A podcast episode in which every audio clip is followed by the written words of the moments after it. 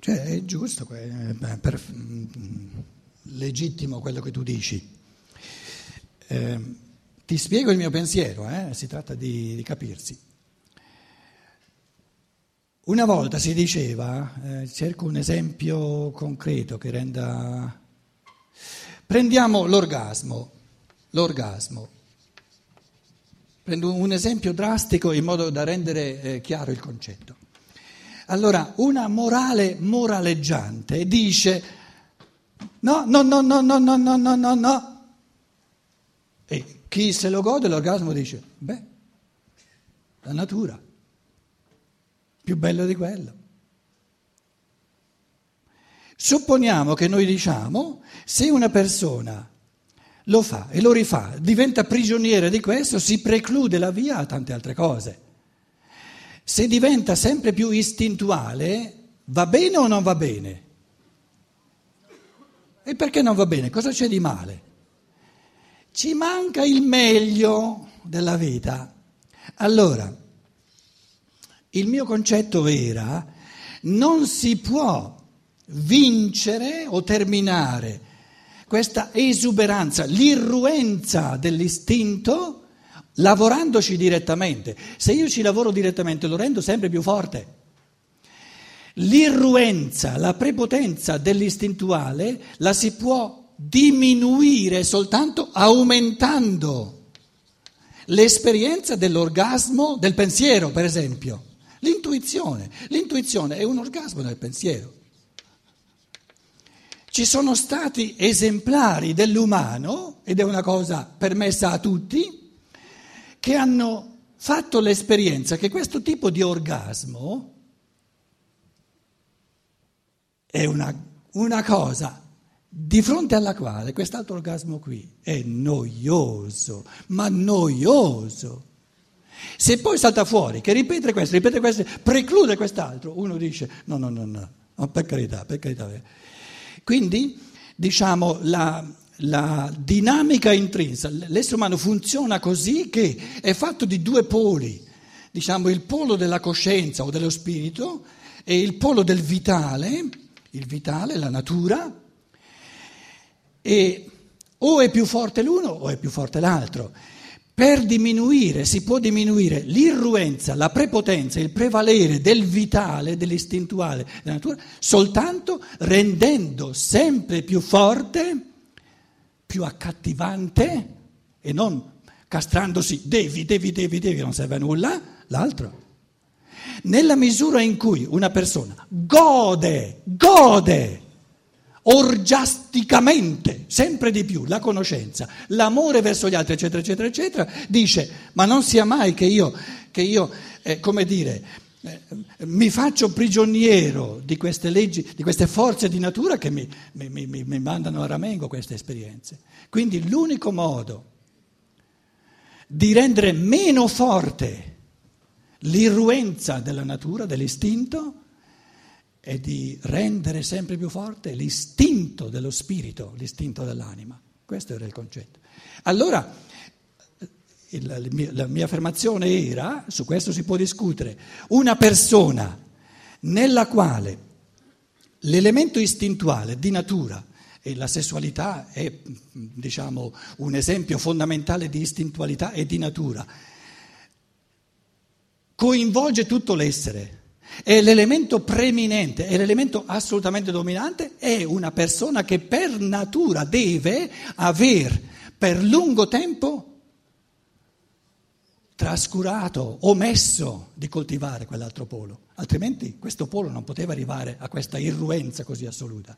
L'unica soluzione è di cominciare, se uno vuole, o decide di diventare sempre più prigioniero con, con, con risvolti di, di, di negatività nei confronti degli altri, perché uno che è prigioniero dell'istinto, eh, non è capace di contribuire alla, all'evoluzione degli altri, vuole servirsi sempre e solo dell'altro per il proprio godimento. Quindi o comincia a coltivare l'altro e man mano che lo coltiva questo, scema, diminuisce in intensità e allora sì che le vanno bene le cose. L'ho spiegato meglio il concetto? E sono cose fondamentali, però ognuno, eh, soprattutto in queste cose fondamentali, ha il diritto di esprimersi, di, anche di contestare, ci mancherebbe altro. In seminario si diceva sempre mi vengono i pensieri cattivi. I pensieri cattivi si riferiscono a questa sfera qua, no? Allora noi dicevamo ma sono quelli più belli che ci sono e tu li chiami pensieri cattivi. E ci dicevano te devi cacciarli via, devi cacciarli via. E noi dicevamo dammene di belli, di migliori. Io li caccio via soltanto se me ne dai di migliori. Avevamo a che fare con gente che di questa esperienza di pensieri migliori, proprio non, non ce l'avevano, ma neanche un barlume. Infatti quelli che dicevano di cacciarli ne erano ossessionati. Lo dice lui, eh, io volevo essere... Concedetemi di essere un po' più gentile con questi, capito? E ognuno vuole godersi i pensieri migliori che ha. No? O quelli che mi porti sono migliori oppure tieniteli, io mi tengo quelli migliori. Quindi il problema del mondo d'oggi è che abbiamo un sacco di gente che sa godere soltanto questa sfera del naturale. E finché restiamo lì diventerà sempre più sociale, diventerà sempre più difficile. E non si può costringere nessuno a coltivare l'altro polo dell'umano. Lo si può fare soltanto per godimento e per libertà. Allora chi c'era? Sono qui. Dove? Qui, qui, sono qui. Sì, buonasera. Ah, ecco sì. Si senta, volevo fare una precisazione che a mio modo di vedere è importante, almeno per me, e vorrei capire se è importante anche per lei. Una precisazione che riguarda il fatto che lei ha detto nessuno può dire a un altro non farti del male. No, no, no, no, no, no, no, no. Non farti del male, perché? Provaci, prova a fare la tua esperienza. Voglio dire, perché più esperienze si fanno e meglio per l'umano è. Uno ha diritto a fare tutte le esperienze possibili, immaginabili, salvo, a mio modo di vedere, un particolare importante, che è quello di non rovinare il proprio corpo. Cioè, il fatto di rovinare il proprio corpo è un'esperienza che io non, cons- che non posso capire che uno possa fare e che per un atto d'amore devo dirgli di non farlo. Non posso dirgli provaci No. Tutte le altre esperienze sono comprensibilissime, no. ma se questo comporta una, il corpo fisico che si, si rovina, io non posso accettare e dirgli provaci. Per un atto Grazie. d'amore, per un atto d'amore. Abbiamo capito, abbiamo capito, abbiamo capito.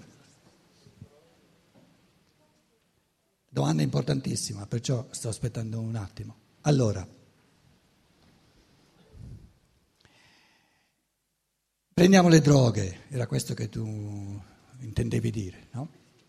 Droghe pesanti che compromettono per tutta una vita il corpo, che tu non puoi poi eh, invertire eh, la marcia. È chiaro che questo che lei voleva dire. Se la conduzione divina delle sorti dell'umanità non avesse previsto questo caso limite, dove noi che siamo meno fantasiosi nell'amore alla libertà dell'uomo, non troviamo o pensiamo di non trovare una soluzione, allora questa, questa divinità avrebbe un limite nel suo amore all'umano. E questo limite non c'è perché la divinità ha previsto anche questo caso. Dovremmo far di tutto per proibire, per costringere l'essere umano a non ledere in prece, come si dice, in, senza possibilità di inversione il suo corpo, se saremmo costretti a costringerlo a non farlo, se questo corpo fosse l'unico che lui si costruisce. E questo non è vero. Proprio perché la divinità vuole rispettare la libertà dell'uomo fino in fondo, senza nessuna eccezione, perché ogni eccezione sarebbe una distruzione dell'umano, gli consente di fare anche questa esperienza di, un'autodistruzione del corpo che per tutta una vita non si può cambiare, perché gli dà la possibilità di imparare da questa esperienza e di costruirsi un corpo e poi saprà non lo voglio più distruggere. Adesso sii sincero, faccio un, un risvolto psicologico a quello che ho detto. Tu sei il giovane, sei un maschietto, no? Quindi il giovane, dico la giovane, il giovane di 16 anni e hai una voglia enorme di provare queste droghe e i tuoi genitori fanno di tutto per costringerti a non farlo. Adesso sta attento e sii, sii onesto e fai questo esercizio. Non saltare fuori, eh, non sgarrare. Sei, tu hai 16 anni, ti accappiamo ai 16 anni. Sei la persona, e questo è il caso che tu ci hai dato, no?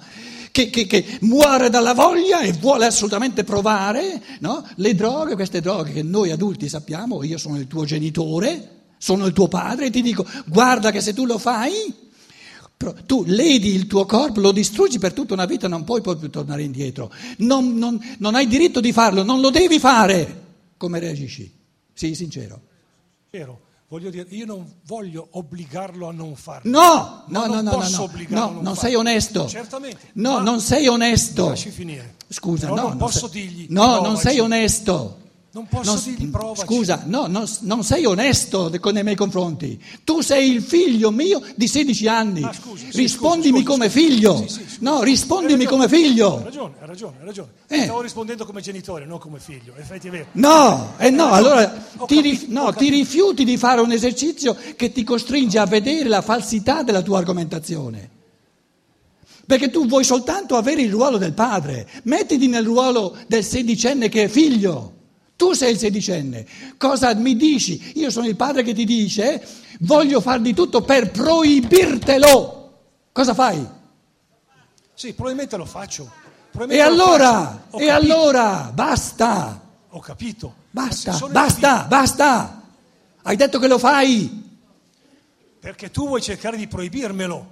Ma se mi dici fallo, forse non lo faccio. No, no, io non ho detto lo fa- fallo, scusa.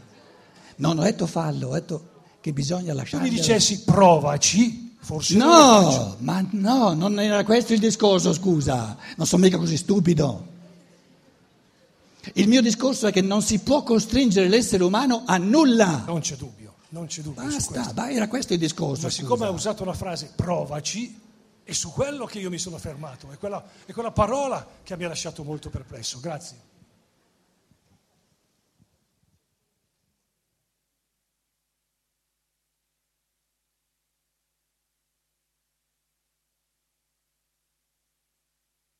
Cosa avete voi altri contro il provaci? Lei mi dica cosa ha contro il provaci. Me lo dica.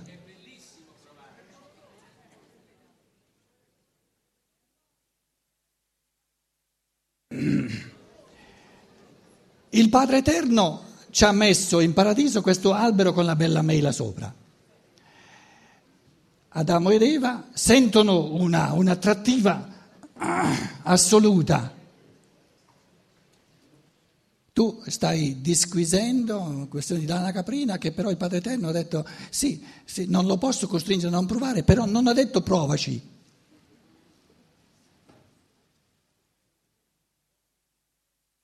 Che l'ha creato a fare questo albero con la mela?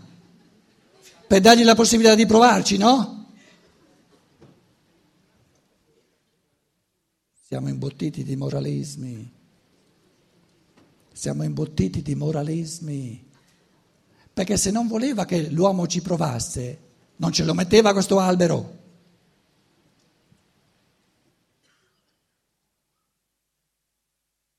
Il mio discorso non era provaci, il mio discorso era vuoi farlo? Fallo. Non è che io vado a dire a uno che non lo vuol fare provaci, scusa, eh, così, così scemo non sono. E allora presupponevo una persona che vuol farlo e chi non vuole ledere la sua libertà gli dice provaci.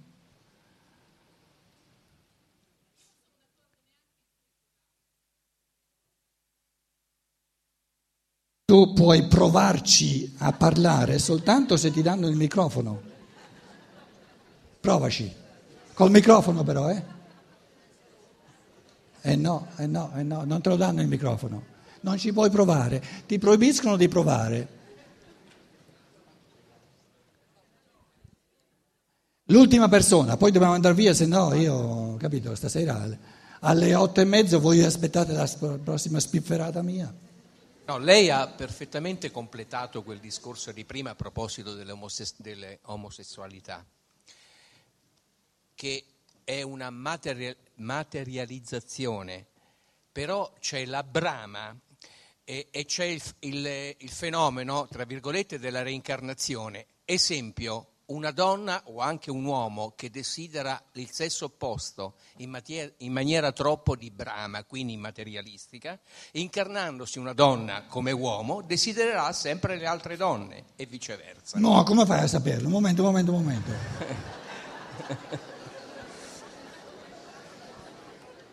Ma nell'ambito, nella, nella dimensione della brama, nella dimensione materiale della sessualità, questo. Come faccio a saperlo? Eh. Dai, ce lo dici dopo Ma cena. l'intuizione... Ce lo dici dopo cena. L'intuizione è una cosa che non esiste? È un'intuizione tua? Sì. È un'intuizione pe- pensata per decenni. Io ho un'altra intuizione, quella di dire a tutti quanti una buona cena e ci vediamo alle otto e mezzo.